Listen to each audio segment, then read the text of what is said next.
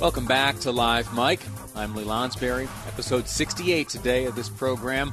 68 episodes already. Man, I haven't been a talk show host for very long, and I have already had the opportunity to cover a presidential impeachment and a global pandemic.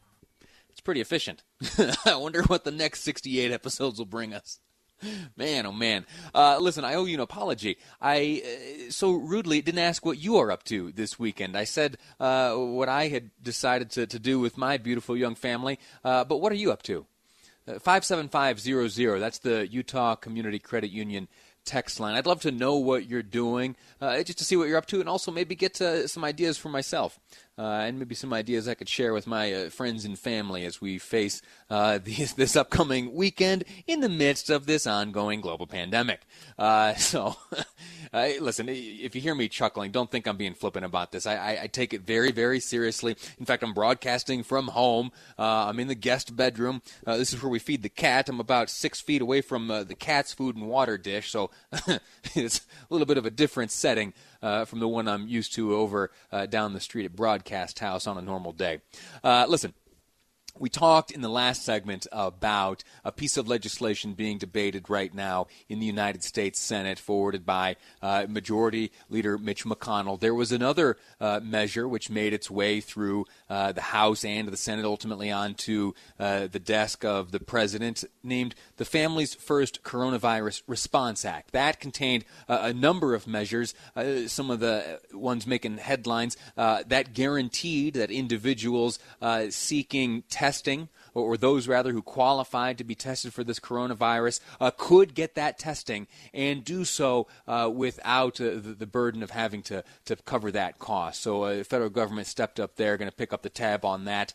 And yet, and that item, alongside many others, were contained within that piece of legislation. Although there are some who view that, again, the second stimulus package to make its way through Congress and onto the president's desk, they view that and see a few unintended consequences, including Utah's own Congressman John Curtis, who has observed, in his opinion, an unintended consequence, and he's taken some action to resolve it. So first and foremost, let me welcome the Congressman onto the program and say thank you, sir, for coming on.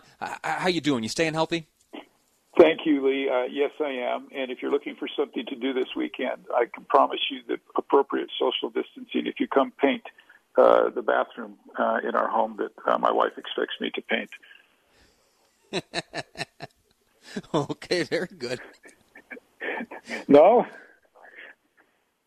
Well, we'll see. If it's a big bathroom, if a few of us can fit in there and maintain the 6 feet, maybe you'll find a Lonsberry with a paintbrush in his hand. Well, I'll solve that by just leaving you in there by yourself. There it is. Tell us about what you're up to. You view a few shortcomings with this Family First Coronavirus Response Act. I'd point out that you, sir, along with the rest of the House members here in Utah, voted for it. When it made its way to the Senate, Senator Romney voted for it. The one dissenting vote came from Senator Mike Lee. He and I have spoken on that issue. But you, sir, having voted for it, do see some opportunities to improve the situation and maybe mitigate some of the unintended consequences of the measure. Right. And much of that really is flexibility and understanding that these circumstances are so unique. They're changing. For instance, this is even different. Life is different than when we wrote this bill. Governors have closed businesses down that I don't think we anticipated being closed down when we wrote the bill. So making sure that this is implemented with flexibility for businesses. These businesses will get reimbursed for these costs, but many businesses are telling me the lag time between when they're expected to pay this money and get reimbursed is extremely problematic. I think everybody's worried about a cash flow situation, no matter what sector of the economy you're in. You have sent a letter to Secretary of the Treasury Steve Mnuchin to this effect. What's your letter say? Well, we're asking for clarification on certain issues, and we're asking for that flexibility. Well, I think those would be the two main things, is the ability for businesses to meet the goals of this, but to be able to maneuver in the ways that they do that, and making sure that the federal government is able to respond in the reimbursement fashion in a way that doesn't jeopardize their business. worst thing that could happen from this is that we would, with the intention of helping workers, destroy their business. And so clearly we don't want to do that. You confident that you will receive a satisfactory response at either from the Treasury Department or maybe an element added to this third measure being debated in the Senate now? Well, we don't have the option of not being successful. Too much is at stake, and I am confident that not just the administration but Congress will respond to these very unique challenges. That will work together in a bipartisan way and push legislation forward. We're trying to be very careful between balancing speed and quality work. You can imagine the frustration having been so close to what happens in the House for all of us to be sent over for a vote in the early hours of the morning that we've not fully reviewed, and yet knowing if we don't pass that bill that businesses will be hurt, employees will be hurt. And we just need to make sure that those unintended consequences are covered. And I am confident that we'll do that. Very good. Why don't you give us a report from the district? How is Utah's 3rd Congressional District faring in the midst of this coronavirus pandemic? Well, and also let me mention for your listeners, you're probably perceiving this, at least on my end. I think we've got a delay between us. I apologize for that if we're getting a few seconds of dead air. But let me just say, I'm so proud to be a Utahn, and I'm so proud to represent this district. I hear every day of these just fantastic stories. I talked to a business today who has not been necessarily hurt by this, and they've found a way to donate thousands of pairs of surgical gloves to local hospitals.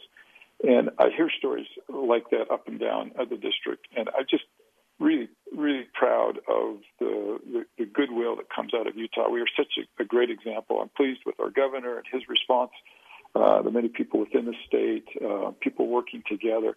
I just love hearing these creative ideas. I heard the other day of a gym that had to close, and so they're renting out their equipment. It helps the people who can rent that out. It helps them generate a little income. I think creativity and innovation is going to flourish here in Utah and in the district. And clearly we are in a storm, and it is a bad storm, but we'll weather the storm and we'll come out the other side. Excellent.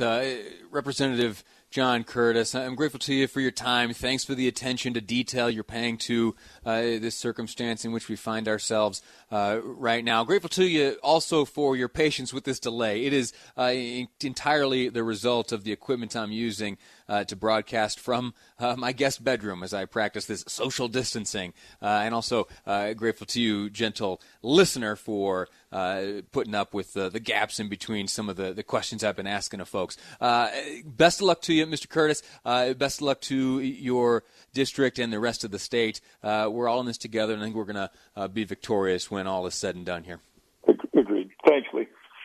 All righty. We're going to take a quick break, and when we come back, we're going to be speaking to a gentleman named Paul Daniels.